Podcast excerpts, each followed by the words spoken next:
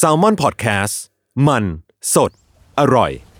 Another day is here, and you're ready for it. What to wear? Check. Breakfast, lunch, and dinner? Check. Planning for what's next and how to save for it? That's where Bank of America can help. For your financial to dos, Bank of America has experts ready to help get you closer to your goals. Get started at one of our local financial centers or 24-7 in our mobile banking app. Find a location near you at bankofamerica.com slash talk to us. What would you like the power to do? Mobile banking requires downloading the app and is only available for select devices. Message and data rates may apply. Bank of America and a member FDIC. We took it all. We brought them to our land. An endless night, ember hot and icy cold. The rage of the earth. We made this curse. Carved it in the blood on our backs. We did not see. We could not, but she did. And in the end, What will I become? Senwa Saga. Hellblade 2. Play it now with Game Pass.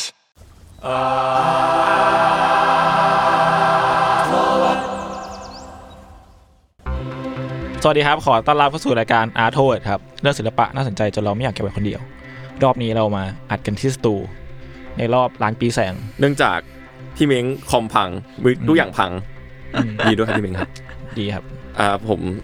ทีเคครับอาได้จากสมาร์ทครับ อะครับ ผมจุนครับ เป็นคอนเทนต์ของสมาร์ทพอดแคสต์ครับหนึ่งแซมมอนเฮาครับ เอออโอเควันนี้ก็เข้าเรื่องเลยดีกว่าวันนี้เป็นตาของพี่เม้งอีกแล้ว เย้ครับครับ โอเคครับมีงั้นอะไรมานำเสนอครับ ผมเข้าเรื่องเลยแล้วกันนะครับ ได้ โอเค คือ ผมไม่รู้ว่าเทปนี้มันจะออนเมื่อไหร่นะ แต่ว่าณช่วงที่เราตอนผมทำสคริปต์อะไร อันนี้อยู่เนี่ย มันคือช่วงสิงหาคมกับกันยายนแถว 2021 อันนี้บอกไว้ก่อนแล้วกัน คือช่วงที่เรากำลังทำสคริปต์เนี้ยอยู่อะมันม็อบมันเดือดพอดี มีสถานการณ์การชุมนุมทางการเมือง แล้วก็มีการสลายการชุมนุมที่รุนแรงต่อเนื่องกัน แล้วก็มันคือถูกตั้งคำถามกันเยอะ ทั้งกับกลุ่มผู้ชุมนุมเองหรือกับ ตำรวจที่ผ่านมา แล้วก็ก่อนที่เราจะอัดได้สัก เราไม่แน่ใจว่าวีคสองวีคเนี่ยมันมีการใช้กระสุนจริงเกิดขึ้นด้วย แล้วก็มีคนถูกยิงใส่จนอาการโคม่าแต่ว่าตำรวจก็บอกว่าไม่ใช่กระสุนจากทางตำรวจนะตอนนี้ก็มันก็มีข้อถกเถียงกันอยู่ แล้วเราก็สนใจอีกเรื่องหนึ่งว่าคำว่าสันติวิธีอะช่วงเนี้ยมันถูกพูดถึงเยอะเหมือนกันในหลาย ๆ กลุ่ม เพราะว่าเกิดเหตุที่อย่างแยกดินแดงหรือว่าอะไรต่าง ๆ ด้วย อืมใช่ แต่เราไม่มีคำตอบนะอืมนะตอนนี้เราก็ยังไม่มีคำตอบตายตัวว่าใครถูกใครผิดอะไรขนาดนั้นมันพูดยากอะอืมก็ไม่รู้ว่าตอนเทปออกมาเนี่ยจะได้คำตอบหรือยังก็ไม่แน่ใจ ยังไม่รู้เหมือนกัน เออ แล้วเราเราว่ามันเป็นเรื่องเซนซิทีฟด้วย เพราะฉะนั้นถ้าพวกเรามีความเห็นอะไรก็ ขออภัยไว้ล่วงหน้า ถ้ามีข้อมูลผิดพลาด หรือถ้ามันเป็นความเห็นที่ไม่ตรงกับคนอื่นก็ก็ลองถกเถียงกันได้ละกัน แต่ว่าเคสที่ผมจะยกมาวันนี้เนี่ย จริง ๆ มันไม่ใช่ของประเทศเรา คือประมาณปลายปีที่แล้วตอนพวกกระแสการชุมนุมในบ้านเราเนี่ยเริ่มเยอะขึ้น เริ่มเดือดขึ้นอะไรเงี้ยไม่ใช่คำว่าเดือดสิ เริ่มขยายขึ้นละกันอ่ายกระดับขึ้นอะยกระดับขึ้นหรือว่าคนออกมาเยอะขึ้นในปีที่แล้ว ผมได้บังเอิญอ่านหนังสือเล่มหนึ่งพอดี ชื่อ หัวร่อต่ออำนาจ อารมณ์ขัน และการประท้วงด้วยสันติวิธีอืมมีคนแนะนำมาคือปุ้ยครับ ปุ้ยเป็นครีเอทีฟ Creative คนเก่าของ Salmon House ไว้เป็นหนังสือของผู้ช่วยดรจันจิรา สมบัติภูลสิริ อันนี้ก็ขอบคุณหนังสือและคนให้ยืมมาณที่นี้นะครับ เนื้อหาในหนังสือเป็นการยก case study จาก 3 ประเทศ ที่ใช้วิธีการประท้วงด้วยสันติวิธี แล้วก็เน้นอารมณ์ขันเป็นหลักก็ตามชื่อหนังสือ แล้วช่วงนั้นที่ผมได้หนังสือมาเนี่ยอย่างที่บอกม็อบมันเริ่มพุ่งขึ้นมาพอดีใช่ไหมก็เลยรู้สึกว่าไอ้เชี่ยแม่งมีบางเรื่องในหนังสือ เหมาะเจาะกับสถานการณ์ตอนนั้นเรามากๆอะเลยรู้สึกว่า เออแม่งอย่างกับภาพที่ซ้อนกันเลยอะอืมแต่อันนั้นเป็นแค่ความเห็นของผมนะคือคนอาจจะแบบไม่เห็นตรงกันแต่ว่า เออผมรู้สึกอย่างนั้น แล้วมันบังเอิญอย่างยิ่งที่แบบเฮ้ยสิ่งนี้เข้ามาในการรับรู้ของผมพอดีช่วงช่วงนั้น จนถึงตอนเนี้ยเนี่ย subject ที่อยู่ในหนังสือที่ผมเลือกมาตอนเนี้ยที่จะพูดกันในตอนนี้เนี่ย ก็ยังคงมีความรีเลทบางอย่างกับสถานการณ์เราณตอนนี้อยู่ เพราะว่าอย่างที่เห็นตอนเนี้ยมันก็นอกจากเรื่องการชุมนุม มันก็มีเรื่องของสถานการณ์การเมือง หรือว่าสถานการณ์ การจัดการโควิดใด ๆ ต่อเนื่องตั้งแต่ปีที่แล้ว 2020 จนถึง 2021 ปีนี้มันก็ยังมีความเป็นเอ่อยังดำเนินอยู่อะไรอย่างเงี้ยอืมอืมแล้วผมก็รู้สึกว่าด้วยด้วยเรื่องในหนังสือเองหรือเรื่องที่อ่านเนี่ยมันเป็นใช้คำว่าอารมณ์ขันใช่ไหมสำหรับผมอะถ้ากับ relate กับรายการเราอะผมว่าอารมณ์ขัน ยิ่งอารมณ์ขันในการประท้วงอะมัน relate กับศิลปะแบบมากๆอะอืมอืมอืมเพราะมันก็จะมีเคสแบบว่า เวลาประท้วงวิ่งประท้วงอะไรเงี้ยอืมอืมแฮมสเตอร์แฮมทาโร่อะไรเงี้ยอะไรมันอจะย่างมีนั้นคอะวามแบบ เออแม่งก็สอดแทรกการจิตกัดบางอย่าง หรือว่าอารมณ์ขันบางอย่าง ที่มันก็เออรีเลทกับ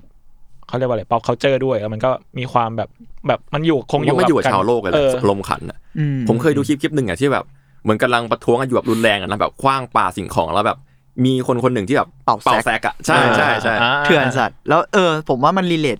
มันมีความรีเลทกับศิลปะ เยอะแล้ว แต่มันก็พูดยากอีกแหละว่าไอ้เกี้ยเรานิยามศิลปะว่าอะไรแต่ว่าอ่าโดย basic ที่สุดอย่างเช่นการเป่าแซกหรือดนตรีอะอืมอืมนั่นก็ชัดมาก ๆ ในระดับหนึ่งที่ว่า เออแม่ง relate กันอะไรอย่างเงี้ยอืม โอเคครับ เข้าเรื่องเลย เรื่องที่ผมอยากพูดถึงอ่ามาจากหนังสือเล่มนี้เนี่ย มันเป็นผมอยากพูดถึงเรื่องศิลปะกับการประท้วงในเซอร์เบีย ช่วงปลายยุค 90 จนถึงต้นยุค 2000อืมอ่า หลักๆเนี่ยผมจะแบ่งเป็นช่วง 1996 ถึง 1997 อันนี้ก้อนแรกนะ แล้วก็ 1998 ถึงประมาณปี 2000 แล้วกัน คือช่วงปี 1996 ถึง 1997 เนี่ย เป็นการตื่นตัวครั้งใหญ่ของประชาชน หลังจากอยู่ใต้อำนาจเผด็จการมา 7 ปี อืม เลเฮ้ขยเลขคุณคุณเลขคุ้นๆเหมือนกันนะอ๋อเลขความสัมพันธ์เนาะอืมอืมนั่นแหละครับ ในเซอร์เบียนะ แล้วก็ช่วง 1998 ถึงปี 2000 เนี่ย จะเป็นเรื่องของกลุ่มที่ชื่อว่าออดปอ เป็นกลุ่มประท้วง อ่า O T P O R ออดปอ เอ่อ มันเป็นกลุ่มแบบ มันใช้คำว่ากลุ่มประท้วงอะผมไม่แน่ใจว่ามันจะสามารถนิยามว่าไง แต่ว่าตอนหลังเขาก็ขยายตัวออกมา ผมว่ามันถ้าจะนึกภาพไม่แน่ใจนะ ถ้ามีข้อผิดพลาดประการใด ผมว่ามันมีไวท์คล้ายๆ แบบคณะรัษฎรอะอืมอืมอ่า น่าจะเป็นไปได้ประมาณนั้น แล้วมีหลายคนอยู่ข้างในมีการคุยกัน แต่ว่ามันก็มีในนามกลุ่มขึ้นมานิดนึงเหมือนกัน อืม โอเค แล้วก็โอเค มันจะเป็นสองช่วงนี้หลัก ๆ ที่ผมอยากพูดถึง โอเค ขอเกริ่นบริบททางการเมืองของเซอร์เบียในช่วงนั้นก่อนนะครับ เป็นคร่าวๆ คือประเทศเซอร์เบียเนี่ยอยู่แถบยุโรปตะวันออกเฉียงใต้ แถวคาบสมุทรบอลข่าน เคยเป็นรัฐหนึ่งของประเทศที่ชื่อว่าสหพันธ์สาธารณรัฐสังคมนิยมยูโกสลาเวีย ก็คือยูโกสลาเวียแหละ ยาวจัด ด้วยชื่อมันก็คือสหพันธ์สาธารณรัฐก็คือมีหลาย ๆ รัฐอยู่ในนั้นอะอืมตามชื่อแล้วเหมือนหลังสงครามเย็นเนี่ย ซึ่งผมคาดว่าน่าจะหมายถึง เพราะมันมีหลายช่วงเหลือเกินแต่น่าจะหมายถึงแบบหลัง 60 เป็นต้นมาอะไอยูโกสลาเวียเนี่ย รัฐต่างๆ ที่อยู่ในนั้นอะมันรบกันเอง อ่าแยกตัวจากกัน เออ มันมีมีสงครามเกิดขึ้นในแต่ละรัฐระหว่างรัฐหรือกระทั่งในรัฐเองอะไรเงี้ยซึ่งไอรายละเอียดของประวัติศาสตร์เนี่ยก็ลองไปหากันเองแล้วกัน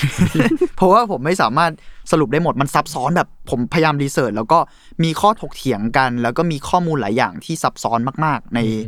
ในประเทศนี้ แต่ผมรู้สึกว่าบริบททางการเมืองเขากับศิลปะเขาอะน่าสนใจมาก ยิ่งในช่วงที่เกิดเรื่องเหล่านี้ขึ้นอืม จุดเริ่มต้นก็คือปี 1989 นะครับ ก็คืออย่างที่บอกว่า 7 ปีก่อนหน้านั้นเนี่ยสโลโบดานมิโลเชวิชเป็นชื่อประธานาธิบดีของเซอร์เบีย ขึ้นครองอำนาจณตอนนั้น ซึ่งไอเนี่ยเนี่ยเป็นแบบชาตินิยมสุดโต่งเลย ปกครองแบบอำนาจนิยม และเขาเองเนี่ยผมผมไม่แน่ใจคำว่าอำนาจนิยมในระดับนั้นเหมือนกันแต่เท่าที่เห็นก็คือ จริง ๆ แล้วมันก็มีความเผด็จการมันคือประเทศเผด็จการแหละแต่ว่าในประเทศเองก็ยังดันมีฝ่ายค้าน มีสภา แต่ว่ามีการเลือกตั้งด้วยซ้ำไป แต่ก็รู้กันอยู่ว่าใครอะผูกขาดอำนาจ อืม แบบอำนาจเบ็ดเสร็จมันเถอะใช่ เริ่มเข้าใจยังว่าทำไมผมรู้สึกว่าสิ่งนี้มันรีเลทกับประเทศเราแต่โอเคซึ่งอ่าซึ่งเขาบอกนะแต่ว่าเหมือนถึงเขาเขาแบบเขาเรียกว่าอะไรเขาบอกตัวเองแล้วว่าว่าตัวเองเป็นอำนาจนิยม ผมไม่รู้ว่าเขาเอ่ยอะไร แต่ผมคิดว่าเขานิยามตัวเองว่าเป็นพรรคของสังคมนิยมอะไรเงี้ยมันก็อ่าคงมีอุดมการณ์ของทางคอมมิวนิสต์หรือของอะไรอยู่อยู่แล้วอ่าเออแต่อ่ามันก็มี มีความ overlap บางอย่างกันอะ มันก็ไม่ได้สามารถฟันธงได้ว่า สิ่งนี้คือคอมมิวนิสต์ไปเลยหรือว่าอะไรเงี้ย แต่โดยรวมแล้ว เขาเป็นชาตินิยมที่เผด็จการละกันเผด็จการแบบไม่ได้เผด็จการเต็มรูปแบบอะยังมีความแบบไว้หน้าอะไรบางอย่าอ่างเพราะมันจะมีฝ่ายค้านอยู่เลยเว้ยใช่อ่าอ่าซึ่งช่วงปี 1991 เนี่ย เซอร์เบียก็เกิดการชุมนุมประท้วงใหญ่ขึ้น แต่ก็ถูกรัฐเนี่ยใช้กำลังปราบปราม ฝ่ายค้านและนักข่าวที่ทำเรื่องเปิดโปงเนี่ยที่เราพูดถึงว่าเอ้ยมันยังมีฝ่ายค้านถูกรอบสังหารอ่าโอเคเยอะมากในช่วงนั้นก็คือนับไปก็คือ 2 ปีหลังจากมิโลเชวิชขึ้นครองอำนาจเนาะหนึ่งหนึ่งเก้าแปดเก้าใช่ไหมหนึ่งเก้าเก้าหนึ่งเนี่ยเกิดม็อบขึ้นเริ่มเกิดกระแสม็อบอะไรขึ้นเนี่ยแล้วก็ก็เอ่อฝ่ายค้านเองก็ถูกอย่างที่บอกฝ่ายค้านกับนักข่าวเองก็ถูกรอบสังหาร แล้วก็ประชาชนที่ออกมาเนี่ยก็ถูกใช้กำลังปราบปราม และนอกจากปัจจัยภายในเนี่ยมิโลเชวิชอะนำกองทัพเซอร์เบีย ร่วมกับกองกำลังชาวเซิร์ฟฆ่าล้างเผ่าพันธุ์ชาวมุสลิมในบอสเนียอืมคือมันพูดง่ายๆว่าพอสงครามระหว่างรัฐเกิดขึ้นเนี้ยมันก็มีบางรัฐแบบอยู่ดีก็มาโคกันทำสงครามกับอีกที่หนึ่งหรือว่าด้วยอุดมการณ์ที่คล้ายกันหรือต่างกันมันทำให้แบบทั้งร่วมมือทั้งเป็นศัตรูกัน แล้วก็มัวโซวตัวหลัดูกมีแบบสงครามทางความเชื่อทางศาสนาโผล่มาเอี่ยวด้วยวะในแง่หนึ่งใช่ มันมันอาจจะเป็นคำว่าชาติพันธุ์ด้วยซ้ำอะ อ๋อเข้าใจแล้วแล้วเนี่ยชาวบอสเนียพอชาวบอสเนียถูก เนี่ยกองกำลังที่มิโลเชวิตเป็นส่วนหนึ่งเนี่ยฆ่าล้างเผ่าพันธุ์ปุ๊บอะประชาคมนานาชาติก็เลยตัดสินใจคว่ำบาตรเซอร์เบียในช่วง 92 ถึง 95 เพราะฉะนั้นเนี่ยนอกจากปัจจัยภายในที่เราบอกว่า การเมืองในประเทศเขาเดือดอยู่แล้วเนี่ย ปัจจัยภายนอกอะพอประชาคมคว่ำบาตรปุ๊บเนี่ย เศรษฐกิจของเขาเลยฟักอัพอืมเพราะว่ามันไม่สามารถทำการค้ากับต่างชาติได้ด้วย เออ มันก็เลยแบบฟักอัพทั้งภายในภายนอก ต่อมาในปี 1996 ก็อย่างที่บอกว่า 7 ปีหลังจากนั้นปุ๊บเนี่ยกระแสมอมันซาไปตั้งแต่ 91 แล้วไงอืมเพราะว่ามันโดนปราบปรามโดนปราบปรามด้วยแล้วเกิดสงครามสิ่งเหล่านี้อะไรเงี้ยแบบเยอะมากมายเหตุการณ์เยอะมากมายเกิดขึ้นอีก พอ 96 เนี่ย ทุกอย่างมันถูกกดไว้อะจนถึงปี 96 เกิดการโกงเลือกตั้งท้องถิ่นขึ้นอืมไอการเลือกตั้งท้องถิ่นเนี่ยคือพรรคสังคมนิยมเซอร์เบียของมิโลเชวิตเนี่ยแพ้ให้ประชาธิปไตยที่เป็นฝ่ายค้านอ่า ซึ่งพอแพ้ปุ๊บรัฐบาลก็เลยใช้วิธี เอ้ย เราทำยังไงให้ชนะ การเลือกตั้งนี้ดี ก็เลยประกาศให้การเลือกตั้งเป็นโมฆะโอ้มึงเล่นเฮ้ยโอ้โอ้สบายสบายๆนะสบายนะเอแบบอไม่ต้องได้เหรอแบบบัตรขยิงอะไรเลยว่าก็ว่าโมฆะไปดิโมฆะจุ๊บกูแพ้ก็โมฆะเอไงอแข่งครับเออโมเอาใหม่ฆะเอาใหม่เอาใหม่ reset อะไรเลยวะเอาใหม่เอาใหม่เอาใหม่เอาใหม่คนก็เลยออกมาชุมนุมกัน แล้วมันก็เกิดจากการกดไว้ด้วยแหละ ผมว่าคนมันก็เลยแบบไอ้เหี้ยมึงเกินไปปะวะเพื่อนอืมแล้วยังมีข่าวด้วยว่าไอ้ระหว่างนั้นน่ะ พวกกรรมการเลือกตั้งหรือกกตเนี่ยก็เอาบัตรที่ลงคะแนนให้ฝ่ายค้านไปทิ้งโโหคือโกงเรียกว่าโกงทุกรูปแบบไอเชียคือประเผด็จการแบบมันมันมันก็เป็นเผด็จการอะในแง่หนึ่งอะมันมีเพื่อมีเลือกตั้งเพื่อให้มีเลือกให้มีตั้งเฉยอ่าใช่ ซึ่งจุดนี้เองเนี่ย ผู้คนก็เลยลุกฮือขึ้นมา เกิดเป็นประท้วงใหญ่ในช่วง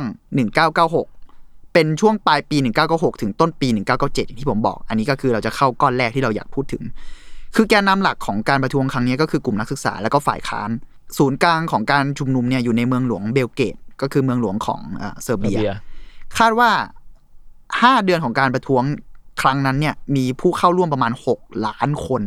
โหซึ่งเราว่าแบบแม่งแม่งเยอะมากประชากรประเทศเขามีประมาณเท่าไหร่อะพี่พอทราบปะเออๆไม่ชัวร์ว่ะไม่ชัวร์แต่เราคิดว่าน่าจะแบบอย่างต่ำก็น่าจะเกินสิบล้านนะไม่ไม่แน่ใจนะ แต่ว่าไม่แค่น่ใจแบบทะลุหลักล้านก็ถือว่าโหดมากๆแล้ว ใช่เรารู้สึกว่าการชุมนุมที่มีผู้เข้าร่วมเป็นล้าน แต่อันนี้อ่าต้องตีว่ามันระยะเวลาห้าเดือนนะอืมเขาก็คงอาจจะมีการรวบรวมข้อมูลของคนเข้าคนออกอะไรเงี้ยเฉลี่ยเฉลี่ย อืม ซึ่งไอการประท้วงในปี 1996ถึง1997 เนี่ย ตั้งใจเลยว่าจะใช้สันติวิธี ส่วนหนึ่งก็คือ เพราะว่าใน 1991 เนี่ยเขาเคยถูกปราบปรามด้วยความรุนแรงอืมเขาเลยเป็นบทเรียนด้วย แล้วก็อีกข้อหนึ่งที่สำคัญ ซึ่ง น่าสนใจในม็อบหลาย ๆประเทศที่ตั้งใจใช้สันติวิธี หรือวิธีคำว่าสันติมันก็ถกเถียงกันเนอะแต่ว่าวิธีที่เลี่ยงความรุนแรงที่สุดละกัน เพราะว่ารัฐยิ่งโดยเฉพาะรัฐที่มันเป็นเผด็จการเนี่ยมันสามารถอ้างการใช้กำลังได้ ถ้าม็อบมันรุนแรง มันสามารถอ้างว่าสิ่งเหล่านี้คือจลาจลไงอ่าสร้างความไม่สงบสุขให้กับประเทศอะไรเงี้ยใช่ แล้วในที่สุดมันก็เลยจะทำให้คนบางส่วนเอง ไม่ใช่รัฐนะเพราะรัฐไม่เห็นด้วยอยู่แล้วไง แต่คนด้วยกันเองประชาชนด้วยกันเองบางส่วนอะอาจจะเห็นด้วยให้รัฐบาลอยู่ต่อ อย่างเช่นแบบเป็นนึกออกไหมอ่าเหมือนมองว่าประเทศวุ่นวายเราชอบความสงบสุข อยู่อย่างนี้ใช่ไปก็ได้นี่หว่าก็แบบเลือกความสงบจบที่มิโลเชวิตได้อะไรเงี้ยอะไรอย่างเงี้ยพอเป็นสันติวิธีเนี่ยกิจกรรมในการประท้วงเนี่ยมันก็เลยต้องเน้นความสร้างสรรค์ ผมรู้สึกว่าในหนังสือเนี่ยใช้คำน่าสนใจว่า การประท้วงครั้งนี้มีอิทธิพลจากศิลปะแบบอวงการคืออะไรพี่อวงการมัน ความหมายมันถกเถียงกันยากนะแต่เอาจริง ๆ แล้วความหมายแบบความหมายโดยทั่วไปมันคือศิลปะล้ำยุคอะถ้าแปลตรงตัวแบบโง่ๆอะนะเพราะว่าอืมอวงการมันเป็นมันแปลความหมายถึงว่าทับหน้าของฝรั่งเศสมั้งทับทหารน่ะมันแล้วมันเป็นแสลงที่มาเรียกศิลปะครั้งนี้คือศิลปะที่ล้ำยุค หรือว่าศิลปะที่มันทดลองหรืองานแหกขนบอะไรบางอย่าง เกี่ยวข้องกับการแหกขนบ เกี่ยวข้องกับการทดลองอะไรเงี้ยจริง ๆคำนี้บริบทในคำเองมันก็มีความเป็นเอ่อ การเมืองสูงนะ เพราะว่าอ๋อเหรอเพราะว่าต้นกำเนิดของมันก็คือฝการรั่งเศสไงแหกขนบแหกอ่าอ่าฉีกออกจากกรอบศิลปะอะไรประมาณนี้ เออ โอเค งั้นผมเลย อะยกตัวอย่างการประท้วงของเซอร์เบียในช่วงปี 96ถึง97 นะ ก็ส่วนใหญ่ก็เป็นกิจกรรมเชิงสัญลักษณ์ หรือการแสดงความเห็นของนักศึกษาแบบเล่นกับกฎของรัฐ หรือเล่นกับพฤติกรรมบางอย่างอะไรเงี้ยอืมเช่นมี นักศึกษาซีล็อกรัฐธรรมนูญจำนวนมากเนี่ยไปกองไว้หน้าศาลฎีกาสูงสุด เพราะว่าศาลช่วยเหลือให้รัฐบาลโกงเลือกตั้ง แบบรุนแรงมากๆ นักศึกษาเลยบอกว่าพวกมึงน่าจะไม่เคยอ่านรัฐธรรมนูญมั้งมึงเลยช่วยเหลือขนาดนี้ มันก็เกิดเป็นการซีร็อกซ์เอกสารไปวาง แล้วก็ผมชอบอีกการหนึ่งคือนักศึกษาเอากระดาษทิชชู่ไปวางไว้หน้ากกตชื่องานว่า we had enough of your shit โอเคไอ้ตรเหี้งยตรงๆซื่อๆเลย แล้วก็เคยมี ช่วงปี 1997 ตอนต้นปีมกราอะไรเนี่ย ภรรยาของมิโลเชวิชชื่อมิรานามาโกวิชเขาเป็นหัวหน้าพรรคฝ่ายซ้ายแห่งยูโกสลาเวีย ออกมาประกาศว่าพักของเธอแล้วก็พักของสามีเนี่ย เกิดขึ้นจากการที่มีคนจำนวนมากสละเลือดแลกเอาไว้ เพราะฉะนั้นถ้าจะให้พวกเราลงจากตำแหน่ง ต้องเอาเลือดมาแลกเหมือนแบบขู่นักศึกษาโอ้ยอะไรเงี้ย เออแบบเป็นคำพูดที่เฮี้ยเหมือนกันแล้วนักศึกษาก็เลยจัดงานบริจาคเลือด อ๋อไอ้เชี่ยแล้วก็เอาจริงเลือดเอาไปเอาเป็นไปแลกถุงจถุริงงอะไปกองไว้หน้าไอ้เหี้พักยแล้วก็บอกว่า เอาเลือดมาแลกแล้วรัฐบาลไปได้ยังผมก็เลยรู้สึกว่า เออเออมันมีความ เนี่ยแล้วไอ้สัญลักษณ์การแสดงความเห็นแบบนี้หรือการแสดงอ่าวิธีการแบบเนี้ยอืมมันเหมือนกับพวกเรานะปีที่แล้วมาก ๆ เหมือนกันนะอ่าๆๆในหลาย ๆ ส่วนอะไรเงี้ยเอ่อเหมือนม็อบปีที่แล้วมาก ๆ หรือจนกระทั่งถึงปีนี้ก็ยังมีการแสดงเชิงสัญลักษณ์แบบนี้อยู่ เช่นแบบ งานของกลุ่มทะลุฟ้า ถ้าเกิดว่าจะพูดให้ชัดเจนนะสำหรับผมสำหรับผม เออ ก็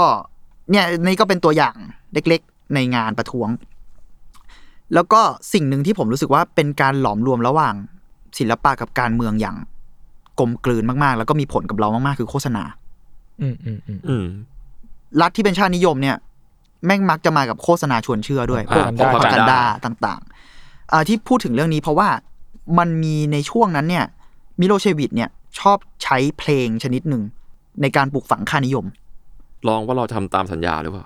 ไม่ใช่ ไม่ใช่โอเคไม่ใช่โอเคไม่ใช่ไม่ใช่กูว่ารายการมันจะใกล้แล้วแหละ เป็นเป็นแบบเพลงแบบประเภทหนึ่งที่ถ้าคุณไป search แบบข้อมูลในวิกิพีเดียหรืออะไรเงี้ยไอเพลงประเภทเนี้ยเนี่ยแม่งจะเขียนเลยด้วยซ้ำว่ามิโลเชวิชอะทำให้ดังมากในยุค 90น่ะ คือแบบทำให้มันบูมขึ้นมา มันเรียกว่า turbo folk โอ้โหเฮ้ย extrovert ว่ะแสดวแฮวเหี้ย พอเติมคำว่าโทเทอร์โบๆเทอร์โบนะโทเวิร์ดเลยแล้วดนดูตรีอะมันดีอะถ้าพูดคำว่าเทอร์โบโฟกคุณว่าซาวด์มันจะประมาณไหนไอ้เหี้ยมันมีคำว่าเทอร์โบบวกคำว่าโฟกเป็นโฟกที่แบบเอกซีฟอะอ่าแบบไม่รู้อะโฟจังกหวะซัดเบสเยอะๆอย่างเงี้ยเหรอเออไม่รู้อะซึ่งดนตรีมันอะผมใช้คำว่าแสดวแฮวแล้วกันแสดงแฮวคือเราสุดฟังมันแล้วคุณลองนึกภาพแบบเหมือน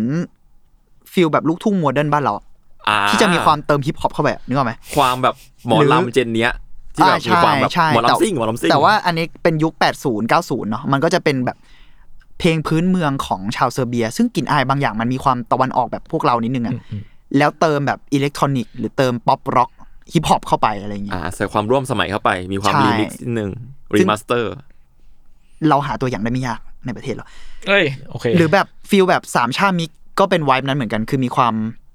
เขาเรียกอะไรอะ beat แบบ ตึกโต๊ะตึกตึกๆเนี่ยโตะตึกๆแล้วก็มีดนตรีพื้นบ้านแต่บางทีคุณก็เอาจัสตินบีเบอร์ไปเลกับ beat พวกนั้นได้อ่าเออมันก็มีแฮวแหละเอาเป็นว่ามันเป็นดนตรีที่แสดวแฮวโอเค turbo folk เนี่ยแล้วมิโลเชวิชก็ใช้ไอ้สิ่งเหล่านี้โปรโมทอุดมการณ์ของเขาอืมอุดมการณ์ค่านิยมกี่ประการก็ว่าไป แล้วก็อุดมการณ์รักชาติในแบบต่างซึ่งก็คือจะเป็นเพลงที่แบบเนื้อหาแบบรักชาติอะไรอย่างงี้หมดๆเลยใช่ ชาตินิยม แต่เป็นว่าเพลงเพลงเดียวเลยปะไม่เยอะ แล้วเขาก็ทำให้มันแพร่หลายขึ้น ในเรียกว่าอันนี้คือช่องเนาะแต่ว่าด้วยตัวดนตรีมันก็คงมีหลายหน่วยงานรัฐ หรือว่าหลายเอ่อการออกอากาศวิธีการออกอากาศหรือว่าหลายกระทรวงหลายอะไรเงี้ยเอาไปใช้ตามรูปแบบต่างๆหลากหลายที่มีเดียมหน่อย ใช่ แต่ว่าขึ้นขึ้นกับเนี่ยอุดมการณ์รักชาติในแบบที่มิโลเชวิตรู้สึกว่าสิ่งนี้คือการรักชาติอืมอืมศิลปินสำคัญของ turbo folk เนี่ยที่ผมเข้าเรื่องนี้เพราะว่ามีศิลปินคนสำคัญคนหนึ่งชื่อว่าแรมโบอามาดิอุส โอ้โหแค่ชื่อก็ extrovert แล้ววะ ใช่ แต่เป็นเป็นนามแฝงเขาก็คือมาจากแรมโบกับอามาดิอุสโมซาร์ท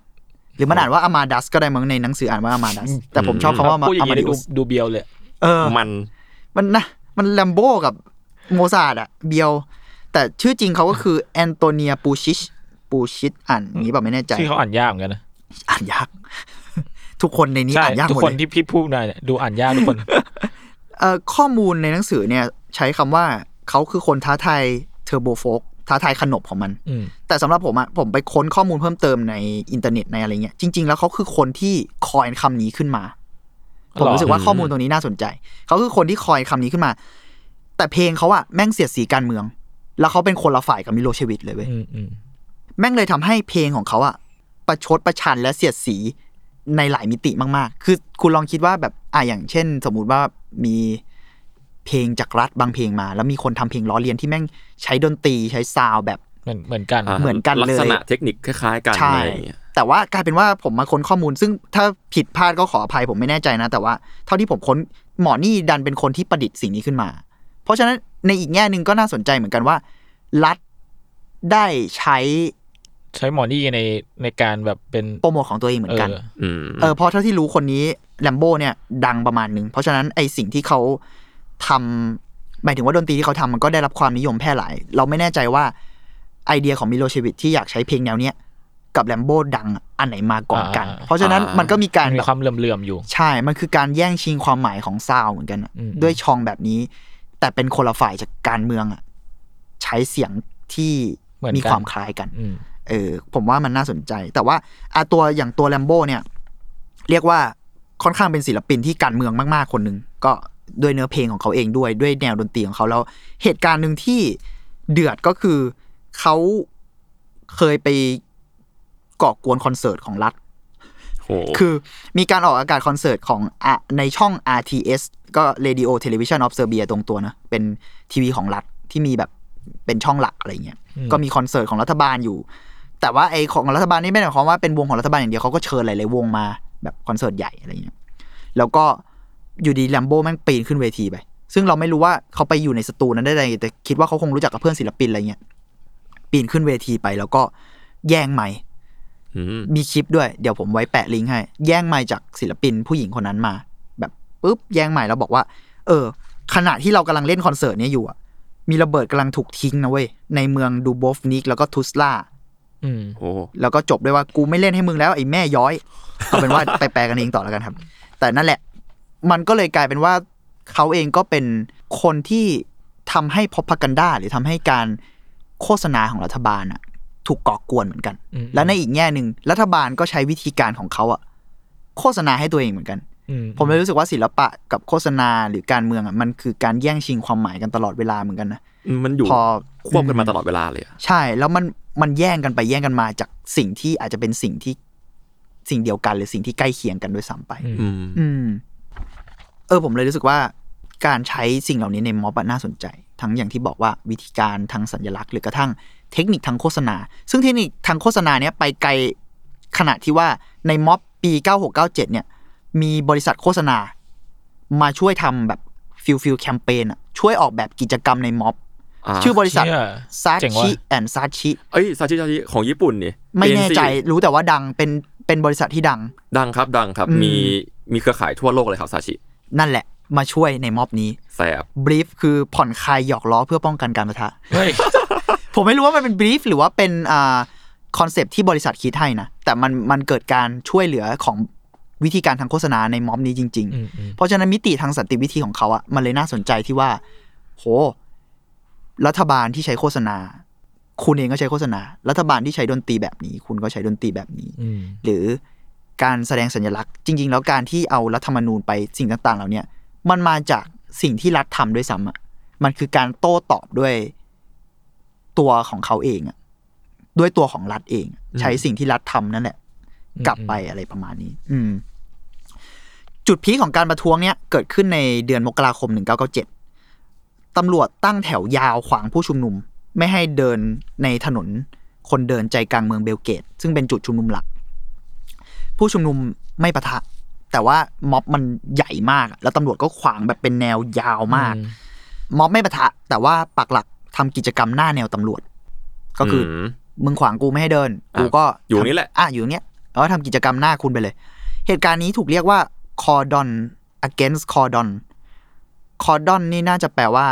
ผมลองหาความหมาย มันแปลว่าแถวแบบแถวของตำรวจหรือทหารน่ะที่ตั้งเป็นแนวนอนหรือแนวล้อมกำแพงทหารอะไรประมาณนั้นเพื่อป้องกัน เพื่อเพื่อตั้งรับเลยอะซึ่งผู้ชุมนุมจำนวนมากก็ผลัดเปลี่ยนกันทำกิจกรรมเกือบตลอดเวลา มีพาสัตว์เลี้ยงมาด้วยโอ้โหแล้วก็เป็นม็อบหมาอยู่ข้างหน้าตำรวจ แล้วก็บางคนเอาแผ่นผมชอบอันนี้มากมันมีรูปถ่ายไว้ เป็นคนเอาแผ่นแบบ แผ่นวงกลมอะแล้ววาดเป็นรูปสะกดจิตอะเคยเห็นปะอ่าไอแล้วชีเมโจไตอะไรเออแล้วก็ไปหมุนหน้าตำรวจหมุนไปเรื่อยๆ เพราะว่าตำรวจก็ต้องอยู่ในระเบียบเนี่ยอ่าเขาต้องถูกยืนตรงแล้วในที่สุดถ้าคุณไม่ได้สร้างเงื่อนไขให้เขาเข้าประทา เขาก็เขาทำก็อะไรต้องไม่ได้เขาก็ต้องจ้องไอ้แผ่นที่คุณหมุนหน้าเขาอะไอ้เชี่ยฉลาดเท่ว่ะว่ะ เออผมว่ามันตลกดี แล้วก็มีเล่นหมากรุกด้วย เล่นกันเอง บางคนก็เล่นกับตำรวจก็คือวางโต๊ะหมากรุกหน้าตำรวจแล้วก็อืมอ่ามันจะเดินเมื่อไหร่อะ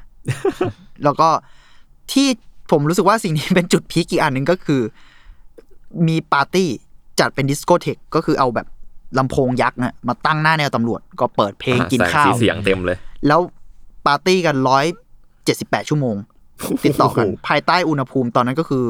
เซอร์เบียนะ อุณหภูมิติดลบยี่สิบโอ้โหเหี้ยบ้าไปแล้ว คนจากผับแถวนั้นก็แบบได้ยินเสียงเพลงแล้วก็แบบ เฮ้ย มันเกิดอะไรขึ้นวะ ก็เลยออกมา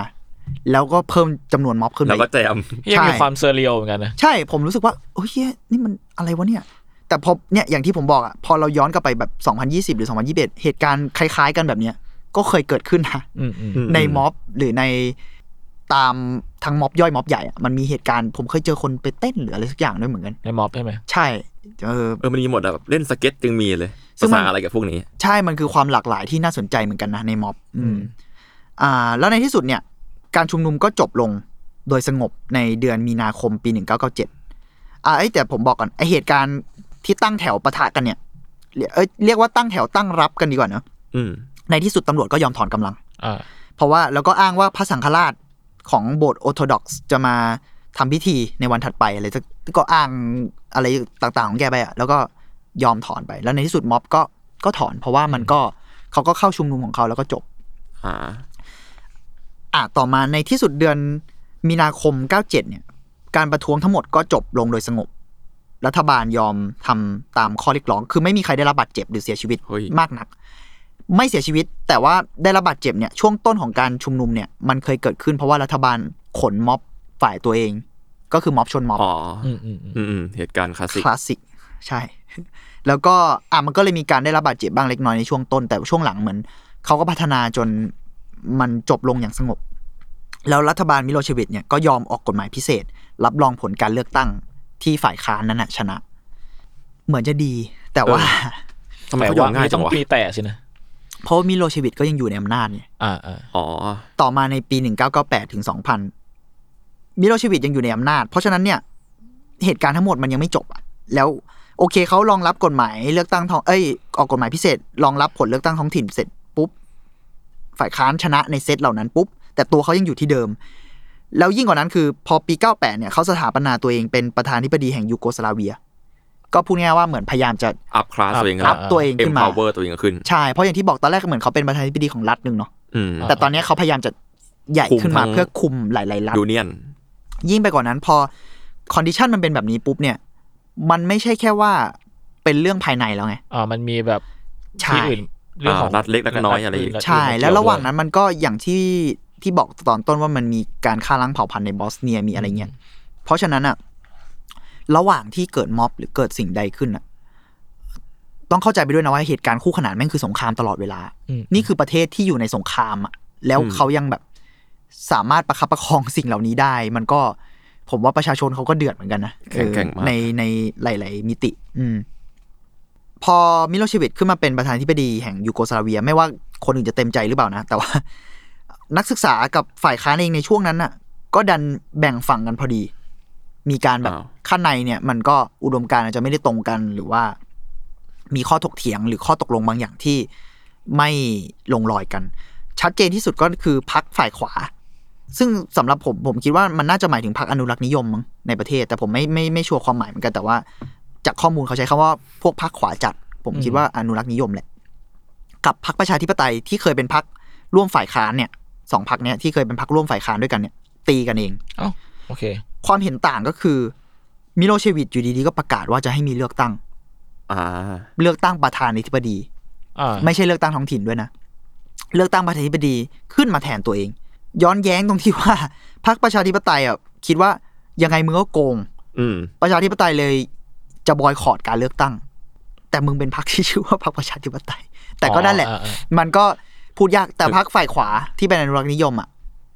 แบบไม่บอยคอรสิมึงก็เลือกตั้งอะไรไป แต่ปรากฏว่า ไอจังหวะตอนเนี้ย มันอาจจะไม่ใช่เรื่องรวมการแต่ผมคิดว่ามันเป็นเรื่องเกมบางอย่างด้วยแหละ มิโลเชวิชฉวยโอกาสตอนเนี้ย ดึงพักฝ่ายขวา มาเป็นพวกตัวเองสำเร็จ เพราะฉะนั้นตอนเนี้ยพักประชาธิปไตยกลายเป็นพักฝ่ายค้านพักเดียวเดียวอ่าอ่า ที่แบบมีเพื่อนน้อยกว่าละใช่ แต่มันก็ก็ก็เข้าใจได้นะที่เขาแบบพยายามบอยคอรดถึงแม้ว่าเขาจะเป็นแบบพรรคประชาธิปไตยแต่ซึ่งมันก็แบบ มันก็เป็นเลือกตั้งที่ไม่น่าจะเรียกได้ว่าประชาธิปไตยขนาดนั้นเลยมั้งก็มึงแพ้แล้วมึงประกาศโมฆะเออ ก็เหตุการณ์เก่ามันสั่งสอนอะนะเออใช่แต่ว่ามันก็มีทางเลือกว่าจะยอมเล่นตามเกมเขาไหมใช่ในแง่หนึ่งผมว่ามันก็พูดยากมากเลยนะ เพราะว่าคนที่คุมเกมอะคนที่คุมกฎหมายทั้งหมด มันดันเป็นคนที่อยู่ตรงข้ามกับฝ่ายประชาธิปไตย เพราะฉะนั้นประชาธิปไตยจะใช้กฎหมายสู้อะมันคือกฎหมายของเขาอะเออ ผมเลยว่า เอ๊ะการเล่นตามเกมนี่มันมันจะต้องทำยังไง คือไม่ได้บอกว่าให้นอกเกมนะ เพราะในที่สุดแล้วขอบเขตเหล่านั้นมันซับซ้อนมากกว่านั้นนะว่าอะไรคือนอกเกมในเกมอืมมันพูดยากแต่แค่อืมแค่รู้สึกว่า อืมมันเสียเปรียบเหมือนกัน เมื่อคุณไม่ใช่ฝ่ายที่คุมอำนาจอยู่อะอืม แล้วอีกปัจจัยที่สร้างความปั่นป่วนก็คือ ไอ้ช่วงปี 98 เนี่ย เซอร์เบียกับโคโซโวเนี่ยมีสงครามปะทะกันอยู่แล้ว แล้วไอ้ช่วง 98 เนี่ยรุนแรงขึ้น เพราะว่าโคโซโวเนี่ยก็คือรัฐหนึ่งในนั้นแหละอะเริ่มมีกองกำลังของตัวเองที่แข็งแกร่งขึ้น แล้วเขาก็เห็นเคสอย่างในบอสเนียที่โดนฆ่าล้างเผ่าพันธุ์เนี่ยโคโซโวก็แบบเหี้ยกูไม่อยากแบบ อ่าเขาก็เลยซ่องสุมกำลังอำนาจไว้รอแล้วมันก็เลยสู้กัน แล้วมันเริ่มอืมรุนแรงขึ้นเรื่อยๆ พอรุนแรงขึ้นเรื่อยๆ เสร็จปุ๊บเนี่ย อเมริกาช่วงนั้นอ่าอเมริกาก็แบบตัวพี่เบิ้มของยุคนั้นอ่ายุคนี้ก็ยัง Justice Boy พยายามอยู่แต่ว่านั่นแหละ อเมริกาเลยอ้างสนธิสัญญานาโตหรือสนธิสัญญาแอตแลนติกเหนือ ผมไม่แน่ใจว่า detail ของมันคืออะไร แต่ว่าเขาใช้สนธิสัญญาเนี้ยทิ้งระเบิด ในนามของสนธิสัญญานาโตทิ้งระเบิดใส่ทั้งเซอร์เบีย และโคโซโวที่มันตีกัน คือพูดง่ายๆว่าอเมริกาเป็นแบบฉันจะมาในนามของสันติภาพนะ โดยการทิ้งระเบิดอ่าก็คลาสสิกอีกแล้วใช่คลาสสิกมาก ซึ่งการทิ้งระเบิดเนี้ยดำเนินไป 78 วันโหเชี่ยคือการทิ้งระเบิด 78 วันไหนเฮียแล้วกดดันให้สองประเทศเนี้ย ลงนามสันติภาพ อ๋อ ก็คือแบบกูจะยิงไปเรื่อยกว่ามึงจะหยุด ใช่แล้วมันย้อนแย้งตรงที่ว่า กูทิ้งระเบิดใส่มึงไปเรื่อยๆจนกว่ามึงจะลงนามสันติภาพกัน มันมือแต่ชกสัตว์กูใช้วิธีทิ้งระเบิด แล้วแก้ปัญหาด้วยความรุนแรงอีกแล้วแย่มากแล้วแต่มันก็มันมันประหลาดไปหมดเลยเออประหลาดแล้วแต่ในที่สุดเนี่ยสองประเทศเนี้ยก็ไม่มันก็ไม่ไหวจริงๆอะด้วยกองกำลังของเขาด้วยอืมทั้งรบกันเองแล้วเจออเมริกา ซึ่งอาจจะมีกองกำลังที่มีพลังมากกว่าในตอนนั้นโจมตีแบบนั้นอีก เพราะฉะนั้นสอง สองรัฐเนี้ยก็เลยลงนามสันติภาพ การลงนามเนี้ยในแง่หนึ่งเนี่ยมันช่วยป้องกันการฆ่าล้างเผ่าพันธุ์ไม่ให้เกิดขึ้นอืมในโคโซโวเหมือนที่แบบที่เซอร์เบียกับที่เคยเจอเซิร์บทำกับบอสเนียอ่าเพราะว่าสุดท้ายเออถ้าเกิดเป็นอย่างเงี้ยฝ่ายไหนแพ้คือก็โดนล้างเกลี้ยงไงไม่แน่ใจไม่แน่ใจดีเทลของสนธิสัญญาเหมือนกันอืมแต่แค่คิดว่าเขาคงแบบลบต่อไม่ได้อะอ่าเพราะว่ามันอเมริกามันใส่แบบนั้นอยากจะเห็นอะน่ะเออ แล้วแต่การโจมตีของนาโตเนี่ย ยิ่งทำให้มิโลเชวิชเนี่ย อ้างความชอบธรรมของตัวเองขึ้น อืมทำไมอะ เพราะว่าใครก็ตามที่ต่อต้านอำนาจเขาหรือว่าขัดแย้งกับเขานะตอนเนี้ยเขาก็จะอ้างได้ไงว่า มึงไม่เห็นเหรอประเทศมันฟักอัพขนาดไหนแล้ว อ๋อ เห็นปัจจัยภายนอกไหม เห็นไหมว่าพวกตะวันตกมันทำไงกับเรา เออ เราต้องสามัคคีกันสิเราจะได้ปลอดภัยเราจะได้ใช่ แข็งแกร่ง เพราะฉะนั้นเนี่ย ทุกคนที่วิพากษ์วิจารณ์รัฐบาลหรือไม่เห็นด้วยเนี่ย มิโลเชวิชสามารถเคลมได้หมดว่า พวกนี้คือพวกชังชาติ อ๋ออืมเพราะมันมีคลสสิกแหละปะมันมีทั้งภัยความมั่นคงจากทั้งข้างนอกด้วย นอกประเทศด้วยอืมเป็นปัจจัยที่สามารถทำให้อ้างได้ และในที่สุดนั่นแหละ ชาติตะวันตกจะมาแทรกแซงกิจการภายในของเรา ซึ่งมันก็แทรกแซงจริงในแง่หนึงใช่อืมและการวิจารณ์รัฐในช่วงนี้มันจะทำให้เสถียรภาพเรามันยิ่งแย่ลงอ่าอืมใด ๆ ซึ่งผมว่าอเมริกาก็เป็นปัจจัยที่ทำให้เซอร์เบียมีปัญหา เยอะเหมือนกันนะในในในแง่หนึ่ง ซึ่งเจ๋งตรงที่ว่าในช่วงเนี้ยไม่ใช่คำว่าเจ๋งหรอก ในช่วงเนี้ยการลอบสังหารผู้สื่อข่าวที่วิจารณ์รัฐเริ่มกลับมาอีก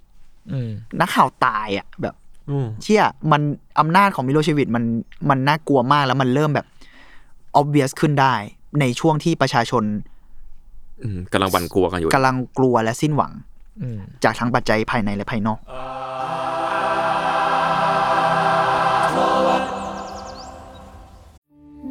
We took it all. We brought them to our land.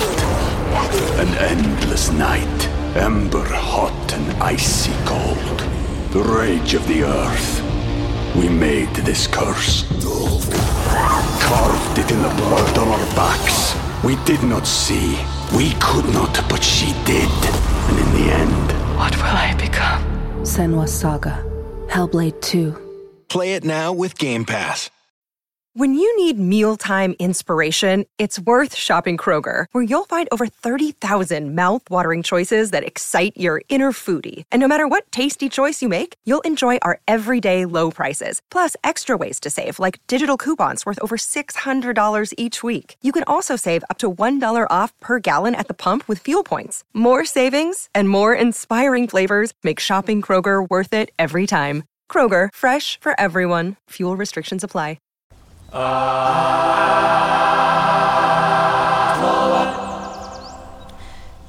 ช่วงนี้เอง อันนี้จะเข้าช่วงที่สองละก็กลุ่มที่ชื่อว่าออดปอเริ่มเกิดขึ้น